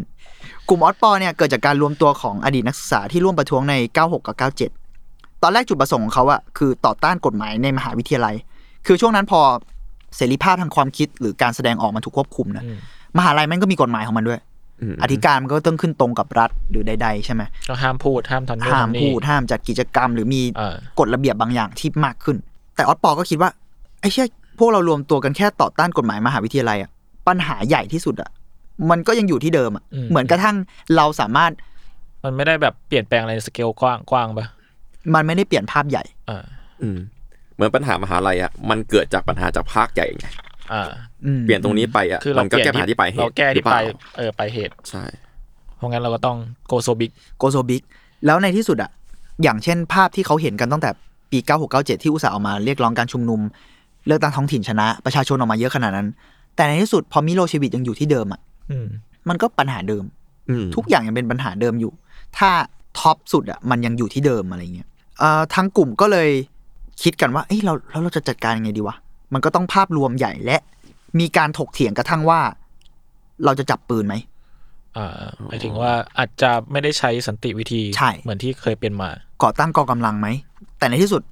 กลุ่มก็ลงความเห็นกันว่าไม่ได้อะเพราะว่ารัฐมีทั้งกองทัพอืมมีซึ่งตำรวจซึ่งถ้าใช้กำลังสู้ก็ไม่น่าจะสู้ได้อยู่แล้ว กองกำลังมันไม่ไม่สามารถจะต่อสู้กับทหารกับตำรวจได้เออด้วยอาวุธด้วยใด ๆ ก็ตามแต่จำนวนด้วยอะไรก็ตามใช่แล้วในที่สุดต่อให้มีการสู้กันได้ มันก็มีความสูญเสียที่มันไม่เออคุ้มอืมอืมแล้วก็กลุ่มเหล่าเนี้ยผู้ชายในกลุ่มเหล่าเนี้ย95%อะเคยถูกเกณฑ์ไปร่วมรบอืมเพราะฉะนั้นทุกคนเคยผ่านสงครามมาหมดแล้ว เคยเห็นแบบสงครามจริง ๆ คนตายจริง ๆ เป็นยังคไงวามสูญเสียที่แท้จริง ใช่ เพราะอย่างที่บอกว่าเซอร์เบียกับอ่ายูโกสลาเวียในในช่วงนั้นอะมันสงครามเยอะเนาะ เพราะฉะนั้นทุกคนอะเคยผ่านสงครามมาใช่ แล้วการเคยผ่านสงครามมาเขาก็ไม่ได้อยากมาลบในประเทศตัวเองอีกอะในรัฐตัวเองอีก ตอนนั้นยังอาจจะยังไม่เป็นประเทศ สัทีเดียวอะไรเงี้ย ในที่สุดเขาก็เลยตัดสินใจว่า อะ กูสันติวิธีต่อ แต่มันต้องเปลี่ยนวิธีบางอย่าง และในอีกแง่หนึ่งก็คือเหมือนเดิมว่า มันอาจจะยิ่งทำให้ประชาชน กลุ่มอื่น ๆ ที่กลางๆหรือเห็นด้วยกับรัฐบาลอยู่แล้วเนี่ยเหมือนเคสเดิมอะที่บอกอะพอคุณใช้ความรุนแรงปุ๊บะประชาชนกลุ่มอื่น ๆ เหล่านั้นอะก็พร้อมที่จะเฮ้ย มันต้องรักษาความสงบสิวะ หรืออ่าเพราะมันจะ against เราตลอดเวลา ใช่แล้วยิ่งทำให้ฝ่ายของรัฐบาลเองอะอ้างอำนาจได้มากขึ้น เข้าใจ อืมอืมอ่าเพราะฉะนั้น Otpor ก็เลย ลองสันติวิธีต่อไป แต่ก็ลองเปลี่ยนเปลี่ยนเกมแล้วกันใช้คำนี้ เป้าหมายหลักของ Otpor เนี่ย คือการหาตัวแทนพรรคการเมืองใหม่ เพราะว่าในเคสนี้เนาะมันมีการเลือกตั้งที่จะเกิดขึ้นเนาะอืมซึ่งผมไม่แน่ใจเหมือนกันว่ามิโลเชวิชวางเกมยังไงถึง อยากทำการเลือกตั้งขึ้นมา ผมไม่แน่ใจเกมของเขาเหมือนกัน แต่คิดว่ามันคงมีหลายกระแสด้วยข้างในก็น่าจะตีกันเองด้วยแหละมั้งอืมหรือจากภายนอกก็ตามแต่ เออใช่ใช่มันมีภายนอกของอเมริกาของนาโตอีกในตอนนั้นเนี่ยรัฐก็ปราบปรามประชาชนรุนแรงขึ้น กระแสม็อบซาลงตอนที่ Otpor กำเนิดขึ้นมานะความกลัวความสิ้นหวังการลงถนนอย่างเดียวก็ยิ่งเสี่ยง Otpor เลยเนี่ยใช้หาตัวแทนพรรคการเมือง ก็คือเน้นสนามเลือกตั้ง เป็นเขาเรียกอะไรนะ เป็นหลักแล้วกันอ่าของเขา แต่ไอทางการทำกิจกรรมหรือการเล่นกับวิธีการทางสื่อให้ประชาชนน่ะมันก็ยังต้องทำต่อไป เริ่มจากออสปอร์เนี่ยลองไปคุยกับฝ่ายค้าน แล้วก็จับมือกัน เพราะว่าในที่สุดมันก็ต้องมีภาคการเมืองที่เราจะแบบร่วมมือด้วยนะเพราะมันมีเรื่องการเลือกตั้งเข้ามาเกี่ยว แล้วก็ให้ฝ่ายค้านเนี่ยแสดงจุดยืน แล้วประมาณว่าแบบมีการสาบานออกสื่ออะคือเรียกร้อง คือเขาเริ่มใช้สื่ออิสระให้เป็นประโยชน์อะร่วมมือกันของหลายฝ่ายหลายภาคส่วน ให้ฝ่ายค้านประมาณแบบออกสื่อให้ประชาชนเห็นหน้าว่า กูจะไม่เป็นงูเห่า เหมือนที่เคยเกิดขึ้นกับพรรคขวาอืมอะไรอย่างเงี้ยอืมเออ และก็มีการวางการตลาดอย่างจริงจัง มีกระทั่งสำรวจกลุ่มเป้าหมาย วิธีการทางโฆษณากลับมาอีกแล้ว มีสำรวจกลุ่มเป้าหมายด้วยซ้ำว่าเฮ้ยมันจะยังไงแคมเปญการเมืองแบบไหนที่คนชอบ วัยไหน กลุ่มที่สนับสนุนรัฐบาลเป็นใคร มีกระทั่งสร้างโลโก้ โลโก้ของออ p ปอเนี่ยเป็นรูปกำปั้น มือขวาเดี๋ยวผมส่งรูปให้ดู เป็นรูปกำปั้นแบบเอ๊ะมือขวาปะวะมือขวากำหมัดขึ้นมา ซึ่งจริงๆ Otpor เนี่ย ผมลอง search มันเหมือนจะแปลว่า resistance ก็คือต่อต้านโหเหมือน Star Wars เลยหมายถึงชื่อนะ ใช่ เออว่ะพอพูดแล้วแบบ Star Wars เฉย เออ แล้วก็โลโก้เนี้ยก็ปรากฏอยู่ในสติกเกอร์ เสื้อยืดผลิตภัณฑ์ต่าง อ่าขาย merch เลยฮะๆใช่มีทั้งขาย merch ทั้งอะใด ๆ เพราะว่าในที่สุดเมอร์ชสำหรับออ p ปอเขารู้สึกว่า เฮ้ย merch นี่คือการประท้วงนะอืมอืมอืมแล้วคุณทำได้ทุกที่ทุกเวลา แค่คุณใส่เสื้ออ่านั่นคือคุณกำลังร่วมอุดมการณ์แล้วอะอืมอืมเออจริงอืมอืมโลโก้เขาง่ายอยู่นะเป็นก็เป็นกำปั้นกำมือขวาจบเลย มันก็ impact นะก็ impact แหละแล้วก็อืมข้อดีของโลโก้อย่างเงี้ยผมว่ามัน repeat ง่ายเว้ย แบบใครอยากจะวาดก็วาดได้มันเป็นรูปทรงที่ไม่ยากจนเกินไปอะแค่ว่ากำปั้นอะอืมอืมอืมอืมแล้วในแง่หนึ่งออ p ปอก็ใช้วิธีต่างๆ ของเขาเนี่ยพยายามกระจายสาขาไปตามเมืองต่างๆ ด้วย นอกเบลเกรด เพราะว่าก่อนหน้านี้อย่างที่บอกแกนหลักของการประท้วงอะมันคือเมืองหลวงเมืองหลวงเนอะเออเออ นอกจากกระจายไปตามสาขาต่างๆ เขายังหาสมาชิกในแต่ละเมืองเพื่อให้เป็นแกนนำของแต่ละที่อะอ่าเชี่ยมันคือแบบสาขาย่อยของจริงอะคือกระจายแบบ ทุกคน run ใช่ตัวเองได้เออเป็นกลายเป็น brotherhood ไปแล้วอะใช่ มันคือบัตเทอร์ o ูดหรือซิสเตอร์ o ูดไปเรื่อยๆ ในพื้นที่ต่างๆ ย่อยๆ เพราะในที่สุดแล้วอะเขาตั้งใจจะสื่อสารกับฐานเสียงของรัฐบาลด้วยซ้ำอืมอืมอ่าเข้าใจ เพราะว่าในที่สุดฐานเสียงของรัฐบาลคือต่างจังหวัดเยอะ เพราะเบลเกตอย่างที่บอกพอมันมีความแบบปัญญาชนเทอมบางอย่างของคำว่าปัญญาชนนี่ก็ต้องถกเถียงกันยากเหมือนกันเนอะแต่เอาเป็นว่ามันเป็นเมืองนักศึกษาเมืองหลวงเมืองที่ถ้าพูดกันในแง่ความเหลื่อมล้ำมันก็คนเข้าถึงความรู้มากกว่า ในแง่หนึ่หงรือแบบการปลูกฝังของคนเหล่านั้นก็อาจจะแตกต่างกัน ใช่ อันนี้อันนี้แบบสำหรับเรามันอาจจะอันนี้เซนซิทีฟนิดนึงมันอาจจะฟังดูเหยียดหรืออะไรก็ตามแต่ แต่ว่า เออ มันมีการกระจายอำนาจที่ไม่เท่าเทียมอย่างนั้นจริงเออ การรับสื่อก็ไม่เท่ากันอยู่แล้วอะๆใช่ เพราะฉะนั้นเนี่ยออสปอก็เลยเห็นสิ่งนี้แล้วก็ตั้งใจว่าเฮ้ยมันก็ต้องไปถึงต่างจังหวัด และสิ่งที่เราต้องคุยอะมันต้องคุยกับฝ่ายนั้นด้วยซ้ำเพราะในที่สุดเขาไม่ใช่ฝ่ายนั้นอืมเขาคือประชาชนเว้ยฝ่ายนั้นอะมันมีแค่แบบพวกมิโลเชวิชเออมั ทุกคนนคือคือประชาชน ใช่และสิ่งที่เขาทำคือไม่ใช่ไป force ด้วยซ้ำว่ามึงเลิกเป็นสลิ่มมิโลเชวิชได้แล้ว มึงมาเข้าพวกกับเรา แต่เขาแบบเฮ้ยคุณตั้งคำถามอ่าอ่าเขาก็นำให้เห็นแบบมุมมองอื่นบ้างบางที่เขาแบบมันอาอาจจะแบบมีคนที่ถูกเพราะพกันด้ามาด้านเดียวตลอด ใช่หลายอะไรสิบปีหลายร้อยปีหรืออะไรเงี้ยเป็นพ r o พกันด้าแบบเดียวกันมาอืมในที่สุดคนเหล่านั้นอะ มันก็ต้องเชื่อ ใช่ใช่ทางใดทางหนึ่งมันเหมือนศาสนาไปแล้วในบางกรณี ใช่ เขาเลยต้อง เขาพอยเขาคือตั้งคำถาม เพราะว่าอย่างที่บอกเหมือนคล้ายๆ ตอน 96 97 เนาะวิธี Otpor เนี่ยชอบเอาสิ่งที่รัฐบาลมีอยู่แล้วอะมาให้ดูอะอ่าแล้วก็บิดมันนิดนึงหรือว่าขยายมันให้เวอร์ แล้วแบบ เฮ้ยมึงลองดูสิ่งนี้ใหม่อีกรอบไหม อย่างเช่นเพลง Turbo Folk หรือว่าอืมกระทั่งอ่าอย่างอันนั้นก็คือกฎที่สิ่งที่กรรมการเลือกตั้งทำสิ่งที่รัฐบาลทำอ่าแล้วก็เอามาบิดใช่บิดอืมหรือพลิกมุมหรือกระทั่งแค่แบร์ให้เห็นละเอียดอะ มันก็เห็นแล้วอะเพราะว่าเอาจริงๆมิโลเชวิชก็ไม่ได้เนียนขนาดนั้นอืเออมก็แบบอืมออกจะโจ่งแจ้ง ใช่ ขนาดนั้น เพื่อให้เห็นว่าสิ่งที่คุณกำลังเชื่อมันบิดเบี้ยวแค่ไหนจริง ๆ แล้ว อืม อืม ตัวอย่างกิจกรรมของออสปอ อย่างเช่นรัฐบาลเคยมีนโยบายป้องกัน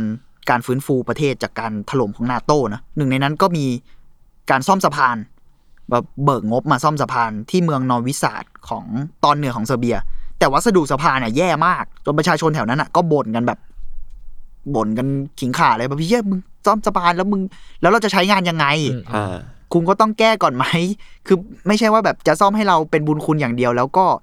เคลมเพราะมันใช้ไม่ได้อะจากภาษีของเราอะไรเงี้ย รัฐบาลบอกว่าไม่กูจะใช้อ่าแล้วก็มาเปิด แล้วมิโลเชวิชเดินทางมาเปิดสะพานด้วยตัวเอง อืมแล้วในเมืองนั้นมันมีสวนสาธารณะอยู่กลางเมือง ออสปอก็เลยจัดงานเปิดสะพานเหมือนกัน สร้างด้วยลังกระดาษ แล้วก็เรียกให้คนมาดูแบบ อ่านี่คือความแข็งแรงของสะพานแล้วนะ เป็นลังกระดาษหมดเลย แล้วก็เอาคนแต่งตัวเป็นมิโลเชวิตมาเปิดใช้สะพานเชี่ยเพื่อสาธารณประโยชน์ ในเวลาเดียวกันปะวันเดียวกันเงี้ยเหรอใช่ โอ้แสบขนานกันไป เราไม่ชัวร์ช่วงเวลาแต่แบบใกล้เคียงกัน คิดว่าน่าจะวันเดียวกัน แล้วก็มีรัฐสั่งปรับสื่อที่วิจารณ์รัฐมากมายจนมันมีบางสื่อเกือบล้มละลายอะโอ้ในเคสที่เกิดขึ้นอืมออสปอก็เลยทำใบสั่งปรับ RTS ก็คือไปปรับสถานวิทยุของโทรัรฐทัศน์ของรัฐแต่ มันก็ไม่ได้เก็บตังค์ไม่ได้อยู่แล้วอะแต่อ่าว่าก็แค่ส่งไปให้รู้ ใช่แล้วมันก็ไปขอสื่ออิสระให้มาถ่าย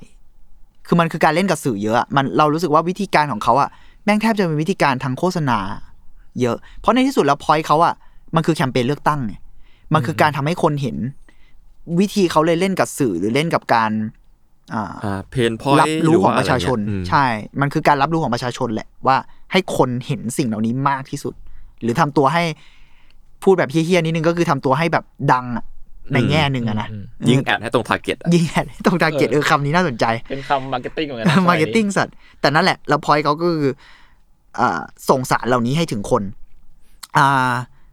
อากลุ่มก็เลยเดินทางไปมอบไอ้ใบสั่งเนี่ยให้สะนักข่าว ซึ่งนักข่าวก็ต้อง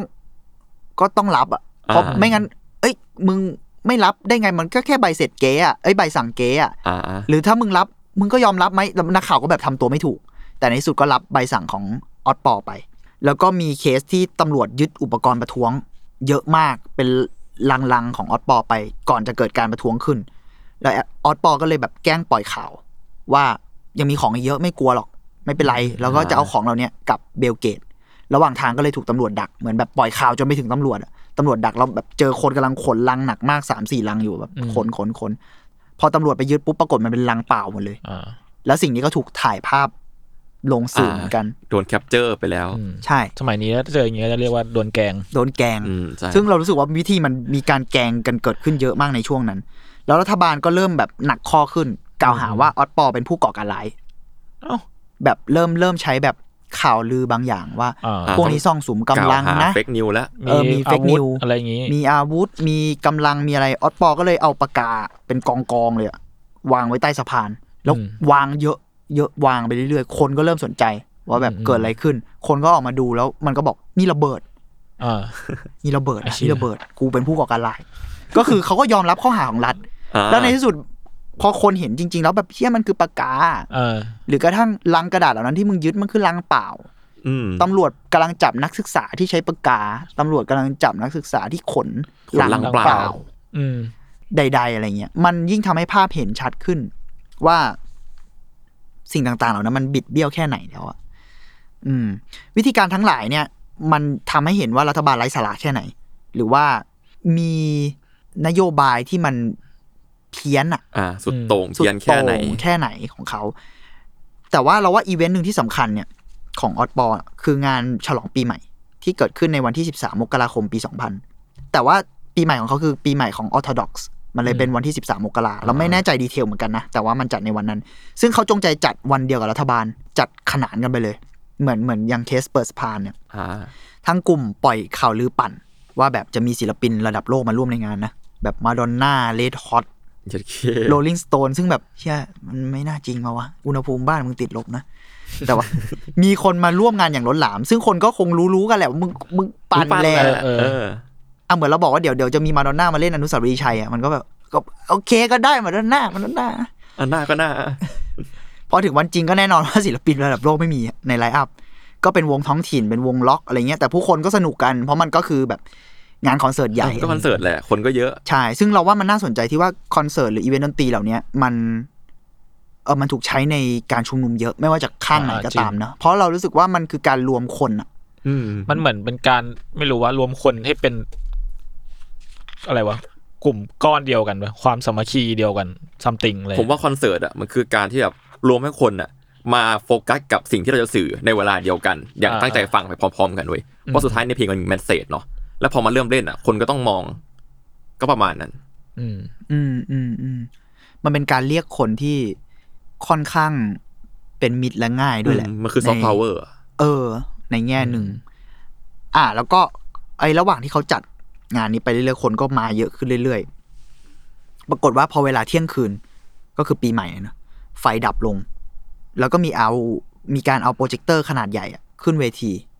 แบบอยู่ดีๆทุกอย่างก็แบบเฮ้ยปาร์ตี้เบ้อหนุกหนุกเงียบแล้วก็เอาโปรเจคเตอร์อะขึ้นเวทีฉายเป็นภาพเหยื่อสงครามอ่าอืมซึ่งคนก็แบบเอ้าเหี้ยขัด mood แบบอืมแย่เลยแล้วออสปอก็ประกาศว่า เฮ้ย เรากำลังปาร์ตี้อะไรกันวะ แล้วบอกว่าเนี่ยคือเหยื่อสงครามทั้งหมดที่มิโลเชวิชทำนะอืมเรายังแบบฉลองอะไรกันได้หรอเชี่ยแล้วเราแบบไอ้เหี้ยเราว่าอันนี้มันรุนแรงมากในแง่ที่ คือมันไม่ใช่วิธีแค่แบบม็อบสัญลักษณ์แล้วอะมันคือการเรียกคนในระดับกลุ่มแมสให้มารวมกัน แล้วเราก็แบบบางคนอาจจะไม่ได้สนใจอุดมการณ์ด้วยซ้ำแต่มันปาร์ตี้บางอย่าง แต่นี่คือแบบมันตบหน้าเพื่อให้เห็นเลยว่าเฮ้ยมันเกิดอะไรขึ้น และพวกกูจริงจังนะเว้ยแต่ในแง่หนึ่งมันความเสี่ยงก็เยอะเขาบอกว่า ตอนวางแผนเนี้ยคนในกลุ่มก็แบบเฮ้ยโอ้พวกเราชิบหายแน่เลยสัตว์ทำดีไหมวะทำไม่ทำดีอะไรเงี้ยหลายคนกังวลมาก แต่ในที่สุดก็แบบ อ่าลองก็ได้ แต่ก็กลัวว่าอาจคนอาจจะเกลียดไปเลยหรือ อาจจะ worst case คืออาจจะจลาจลเลยด้วยซ้ำอะเพราะมันคือการแบบ กูมาสนุกอะเออ แล้วก็จริงๆก็เป็นการแบบบังคับดูเหมือนกันนะใช่ มันคือการบังคับ ในแง่หนึ่งเราก็รู้สึกว่ามันก็เป็นการแบบ การกระทำที่ค่อนข้างรุนแรงอะเอาจริงมันก็ มันคือเลเบลที่หนึ่งแหละแบบในดหแง่อยหนึ่งในแง่หนึ่งในแง่หนึ่งแต่ว่ามันก็ถกเถียงกันยากว่า ที่สุดแล้วมัน มันแฟร์กับคนที่มาไหมหรือว่าอะไรต่างๆ แล้วว่ามันก็พูดยากแต่เอาเป็นว่า กลายเป็นว่างานนั้นอะ กลับได้ผลอืมมีมีบางคนแบบไม่พอใจแหละคว้างขวดน้ำขึ้นเวทีอะไรเงี้ย แต่คนส่วนใหญ่อะกลับเงียบ แล้วก็ค่อยๆแยกย้ายกันกลับบ้านจริงๆ เพราะมันบอกว่าแบบเฮ้ยเราสังสรรค์อะไรกันวะแล้วกลับบ้านไปคิดไหมว่าปีหน้าเราจะ ทำอย่างไรให้มีเหตุผลในการฉลองจริง ๆสักทีอะไรเงี้ยซึ่งเรารู้สึกว่าโอเคนอกจากเรื่องของการเรียกความสนใจบางอย่างเนาะมันเรียกแบบ mass ที่ไม่แบบไม่จำกัดฝ่ายอะเออใครก็มาให้หมด อีกข้อหนึ่งคือเรารู้สึกว่ามันทำให้คนรู้ด้วยว่ากลุ่มจริงจังอะอืมเข้าใจนะคือกูไม่ใช่แบบวัยรุ่นเพราะเล่ที่ผ่านๆมาอะไรมันจะมีความแบบ parody มาตลอดใช่ไหมพาโรแล้วนี่ดี้แบบกวนตีนู่นนี่อะไร อันนี้คือแบบเฮ้ย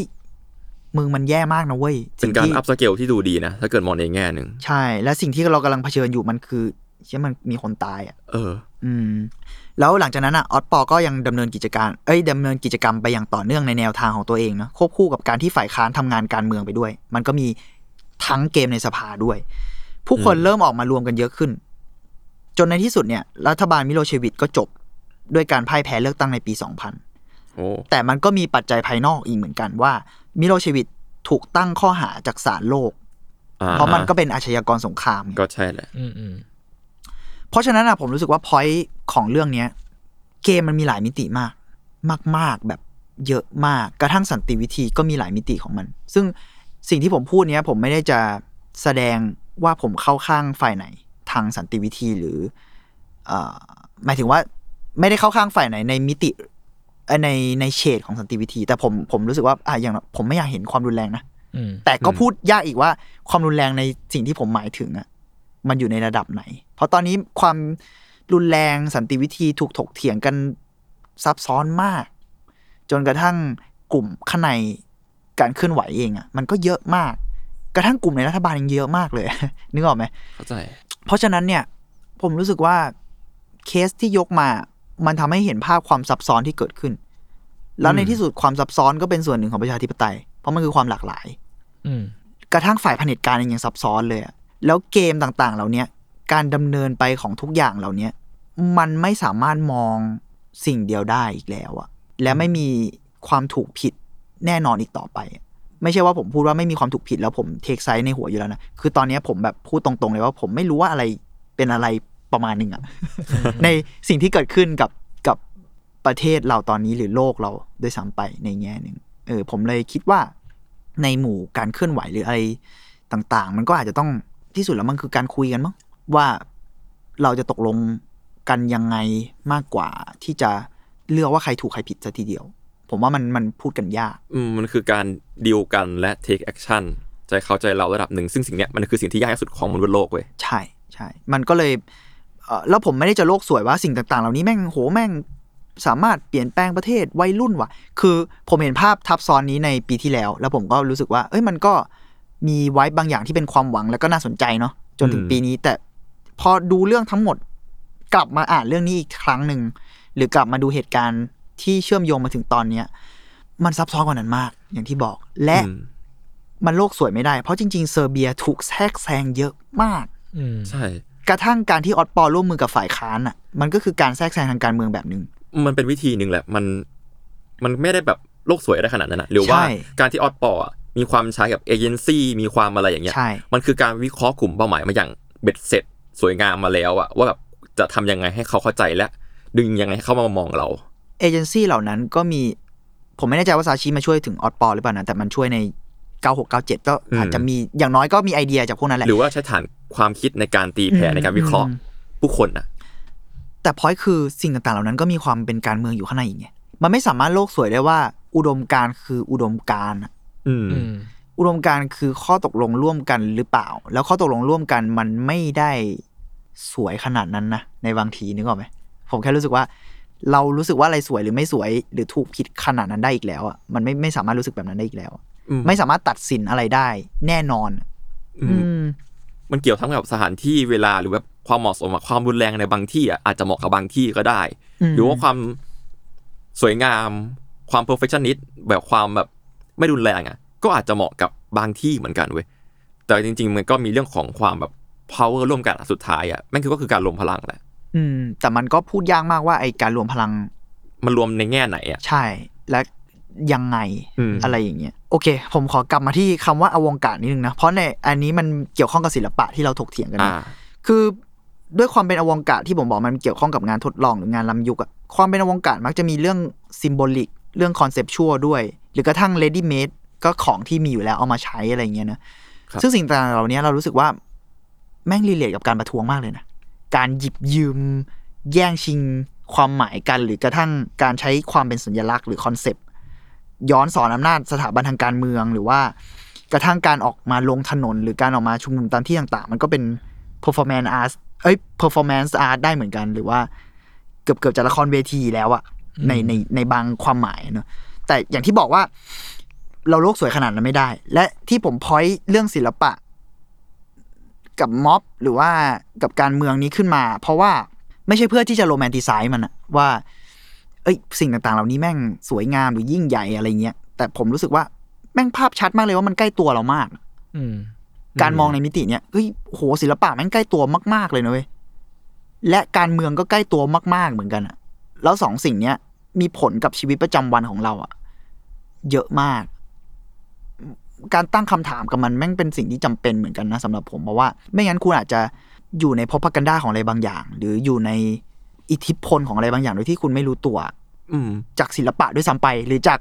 เอ่อการเมืองการเมือง อืม การที่พี่ยกอวองการดมาก็ก็น่าสนใจพี่เพราะว่า อืมอวองการดอะความหมายหนึ่งมันมีความแบบ ถ้าในเชิงแบบหนังสือเรียนเลยนะทับนั่นหน้าคือการแบบทับหน้าแต่ว่าทับหน้าที่นี่คือทางความคิดเว้ยอืมอืมความคิดที่ปฏิเสธเมนสตรีม ที่ใช่ปฏิบัติสืบต่อกันมานี่คืออวองการดถ้าเกิดพูดแบบเข้าใจง่ายๆ หรือแบบหลุดไปเลย ถ้าเกิดแบบ นึกถึงแบบคนไทยที่แต่งตัวอวองการดก็คงมามาดามมดมั้งอะไรอย่างในเงี้ยตอนนั้นมันมันมี aesthetic บางอย่างที่ถูกเออพูดถึงเออแต่นั่นแหละพอยมันคือคำว่าวงการเองมันก็มีความเป็นมิติทางการเมืองในตัวเยอะ มันคือการขบฏอะอืมผมเลยรู้สึกว่าเออมันน่าสนใจที่จะคิดเรื่องนี้กับการประท้วงเหมือนกัน แล้วพอยที่น่าสนใจอีกอย่างของหนังสืออะมันมีการพูดเรื่องอารมณ์ขันเนี่ย ลดทอนความศักดิ์สิทธิ์ของอำนาจ ผมว่าพอยนี้สำคัญ ผมว่าศิลปะก็ทำงานใกล้เคียงกันในมิตินี้ คือต่อให้โอเคอะมันมีเรื่องสันติวิธีไม่สันติวิธีอันนั้นเรื่องหนึ่งเนาะแต่ว่าในเชิงอารมณ์ขันหรือการใช้ศิลปะในสันติวิธีแบบแบบที่เราเข้าใจกันว่ามันไม่รุนแรงนะเชิงฟิสิกอลอะไรเงี้ยประโยชน์มันคืออะไร ประโยชน์มันคือการลดทอนความชอบธรรมของอำนาจไงเพราะในที่สุดความชอบธรรมของอำนาจเบ็ดเสร็จ มันถูกลดทอนลงอะคนมันก็คิดมากขึ้น อืมอืม แล้วการที่คนคิดมากขึ้นอะ อันนั้นอะ โอเคถึงจุดหนึ่งเราก็ต้องถกเถียงกันต่อไป มันอาจจะเป็นบางจุดที่ เอ้ยมันอาจจะเป็นจุดที่บางบางคนกำลังยืนอยู่เหมือนกันมั้งว่า แล้วขั้นต่อไปคืออะไร แต่การที่ขั้นแรกอะ ความศักดิ์สิทธิ์ของอำนาจหายไปแล้วอะ คนมันตื่นแล้วอะผมรู้สึกว่าพอยนั้นสำคัญมากที่สุดในการเริ่มต้นนะแล้วผมเชื่อว่า หลังจากนั้นเป็นต้นไปคนมันก็ต้องต้องคุยกันต่ออะมันไม่สามารถ จะบอกได้ว่า อุ้ยเราต้องทำสิ่งนั้นสิ่งนี้ไปเลยอะอืมมันพูดยากกว่านั้นเนาะอืมเออ แต่ว่าผมว่าน่าสนใจที่การตั้งคำถามของคนรุ่นใหม่มันเยอะขึ้น มันมาพร้อมกับอารมณ์ขัน มันมาพร้อมกับศิลปะอะไรเงี้ย ผมอืมผมคิดว่ามันทำงานกับความคิดเยอะขึ้น คนเราทำงานกับความคิดเยอะขึ้น อืมมากๆอินเทอร์เน็ตด้วยแหละ ผมว่า เข้าใจในครัแง่บหนึ่งคือศิลปะเป็นสิ่งที่มาคู่กับจินตนาการเสมอ และจินตนาการอะมันก็เริ่มมาจากความคิดที่ พยายามคิดให้ไกลไปกว่าเดิมอะหรือจินตนาการบางอย่างที่เราไม่เคยเห็นอะไรอย่างเงี้ย มันก็อาจจะเป็นจุดหนึ่งในสิ่งที่พี่เมงพูดก็ได้ อืม พอคุณพูดว่าจินตนาการน่าสนใจที่ว่าในบทความที่พูดถึงเนี่ยเนาะในหนังสือเนี่ย มันมีการพูดถึงว่าการใช้วิธีเหล่าเนี้ยมันทำให้คนจินตนาการถึงความเป็นไปได้ที่ดีกว่าได้อืมอืมอืมเพราะสมมุติถ้าคุณใช้วิธีรุนแรงหรือวิธีสู้รบไปเลยอะไรเงี้ยการจินตนาการถึงเวที่ดีกว่า มันก็เป็นไปได้ยากเหมือนกันนะอือืมมอืมเพราะมันเหมือนแสดงให้เห็นถึงความเป็นไปได้บางอย่างที่อาจจะเกิดขึ้นในและเป็นาคตเรื่องดี อืมและเป็นไม่ใช่รื่องดีเห็นแค่สงครามหรืออะไรบางอย่างเทคนิคเนี้ยมันก็ถูกใช้ทั้งสองฝ่ายนะเพราะว่าใช่ฝ่ายพอกันดาก็ต้องการสร้างจินตนาการให้เรารู้สึกว่าประเทศเนี้ยสงบสุขและจะดีได้อย่างไรอืมด้วยศิลปะ และการจินตนาการว่านโยบายที่ปล่อยออกมาหรือภาพลักษณ์ที่แบบเราจะเป็นหนึ่งเดียวกัน อันนี้ก็คือการจินตนาการในอนาคตนะอืมเพราะมันยังไม่เกิดขึ้นณเวลานั้นเว้ยใช่ แต่อย่างที่ผมบอกแหละอ่ามิติทาง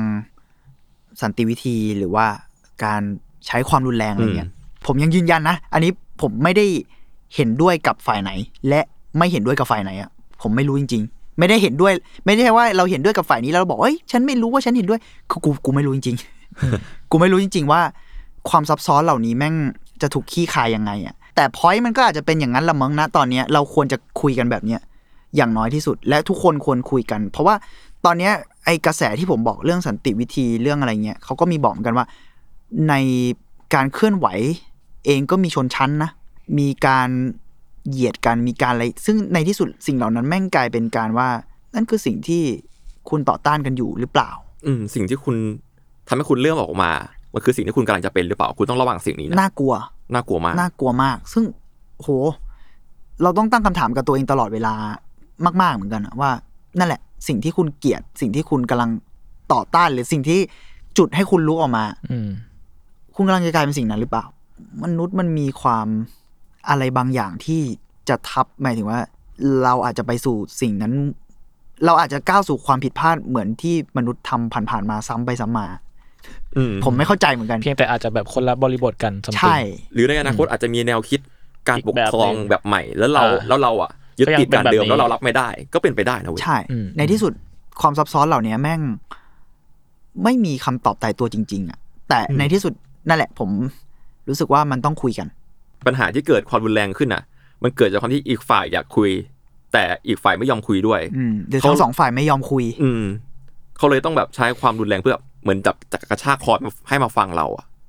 ทั้งที่แบบเหมือนแบบเราไปทักไอ้จุนอย่างเงี้ยเฮ้ยจุนหวัดดี จุนไม่ตอบ เดินไปใกล้ๆตะโกนไม่ได้ยิน ต้องลากมันมาถึงจะได้ยิน อืมอะไรอย่างเงี้ยแล้วอาจจะทะเลาะกันตอนตอนสุดท้ายก็ได้ ใช่ มัน มันต้องเป็นหลาย ๆ ฝ่ายทำร่วมกัน ใช่ ในที่สุดแล้ว อันนี้พูดถึงทุกเรื่องเลยนะ ทุกเรื่องนะ มันไม่ใช่นแค่พูดการนเมืดีองวด้วยไม่ไซ้ำไปอะไรเงี้ย อืม โอเค ผมส่งท้ายนิดนึงว่าในหนังสือเล่มนี้ถ้าใครสนใจนะครับอ่าหัวเรอต่ออำนาจ อารมณ์ขันและการประท้วงด้วยสันติวิธี อันนี้ผมบอกว่าขอแนะนำแล้วกันว่ามันน่าสนใจในหลาย ๆ มิติ เออ แล้วก็ ในหนังสือเองจริงๆมีเคสตัดดี้ของประเทศไทยด้วย แต่ผมรู้สึกว่ามันของเซอร์เบียเสือกแบบใกล้เคียงกับเราในช่วงนี้มากกว่า แต่ของไทยก็น่าสนใจครับ เป็นของคุณบกรายจุดอ๋อเป็นไทยในช่วงยุคหนึ่งช่วงวันอาทิตย์กลุ่มวันอาทิตย์สีแดงของบกรายจุดอืมผมไม่แม่นปีหรือคุณสมบัติบุญงามอนงก็คือหลังจากเกิดเหตุการณ์อ่าคนเสื้อแดงโดนสลายการชุมนุมขึ้น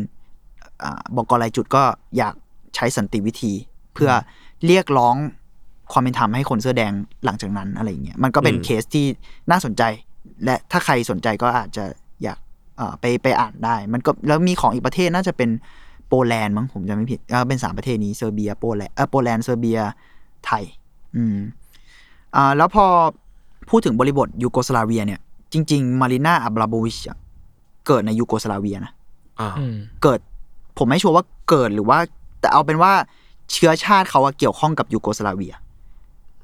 แล้วเขาเคยทำงานหนึ่งที่ชื่อว่าเบาขานบาโรก เบาขานก็คือข้าวสมุทรเบาขานอะที่บอกในปี1997ซึ่งเป็นปีที่เกิดอ่าการชุมนุมประท้วงใหญ่อย่างที่บอกไป ในนิทรรศการเวนิสเบียนาเล่แล้วอัลบาโมวิชก็ตามสไตล์แกก็ ก็ทรมานหน่อย แกเอากระดูกที่แบบเศษกระดูกน่าจะกระดูกสัตว์อะไรเงี้ยกระดูกสัตว์แหละกระดูกคนไม่ได้หรอกกระดูกสัตว์ที่ติดแบบพวกเลือดพวกเนื้ออะไรอยู่อะ หนึ่งพันห้าร้อยชิ้น มีเลือดติดอยู่ แกเอามานั่งขัดให้สะอาดในอ่างน้ำอืมอืมเป็นเวลาสี่วัน วันละหกชั่วโมง แล้วข้างหลังจอก็เป็นรูปแกแล้วก็แม่ พ่อแม่ของแก ซึ่งสิ่งต่างๆเหล่าเนี้ยมันเกี่ยวข้องกับสงครามในยูโกสลาเวีย นี่คือแบบ performance art อะใช่ แล้วแกก็ร้องเพลงแต่ละรัฐเขาเรียกอะไรนะเพลงพื้นเมืองของแต่ละรัฐในยูโกสลาเวียไปด้วยอืมระหว่างที่ทำสิ่งนี้ มันก็เกี่ยวข้องกับการฆ่าล้างเผ่าพันธุ์เกี่ยวกับสงครามระหว่างรัฐที่เอ่อเป็นคอนฟ lict ในในเชื้อชาติของแกด้วยอะไรเงี้ยผมไม่แน่ใจรายละเอียดขนาดนั้นแต่คิดว่าเรื่องเอ่อการ perform มันเกี่ยวข้องกับสิ่งประมาณนี้แหละ อืม ก็สนใจก็ไปตามต่อได้ งานชื่อเบาขานบาโรกนะครับ อืม ประมาณนี้ครับโอเคเยี่ยมครับ วันนี้ก็เป็นมุมมองใหม่เนาะศิลปะกับการเมือง ใช่ใช่ก็รู้สึกว่าเป็นสิ่งที่มันคู่กันเสมอแหละ ใช่เพราะสุดท้ายหเราไม่พ้นหก็รอ กก็อยากให้นั่นแหละ มันมันคุยกันได้แล้วมั้งเพราะมันก็อืมมีมิติเยอะเนาะแล้วก็อยากให้ยอมรับด้วยว่าศิลปะมันมากับการเมืองจริง ๆ นะ คือหลายๆคนชอบมองศิลปะเรื่องสวยงาม ซึ่งสวยงามอะมันในสายตาใครอะอืมอืมแล้วมันก็เป็นสิ่งที่ถูกใช้ผลักดันในทุกยุคและก็ทุกฝ่ายมาเสมอ อืมอันนี้เป็นสิ่งที่อยากให้ทุกคนลองคิดดูเนาะอืมอืมอืมครับ ก็ประมาณนี้ประมาณใครคิดเห็นยังไงก็คุยกันได้อยู่แล้วครับเพ ราะว่าจะมีใช่ TK เป็นบอทพวกเราไปตอบใช่ครับใน YouTube อ่าไปคุยให้หน่อยละกัน อย่าอย่าด่าผมเยอะกันไปคุยกับทีเคได้ครับครับก็อันทั้งหมด EP นี้ก็ประมาณนี้ครับ พบกับอาร์ทวดได้นะครับ ทุกวันพฤหัสทุกช่องทางของ Salmon Podcastสำหรับวันนี้ก็พวกผมก็ขอลาไปก่อน สวัสดีครับผม สวัสดีครับ สวัสดีครับ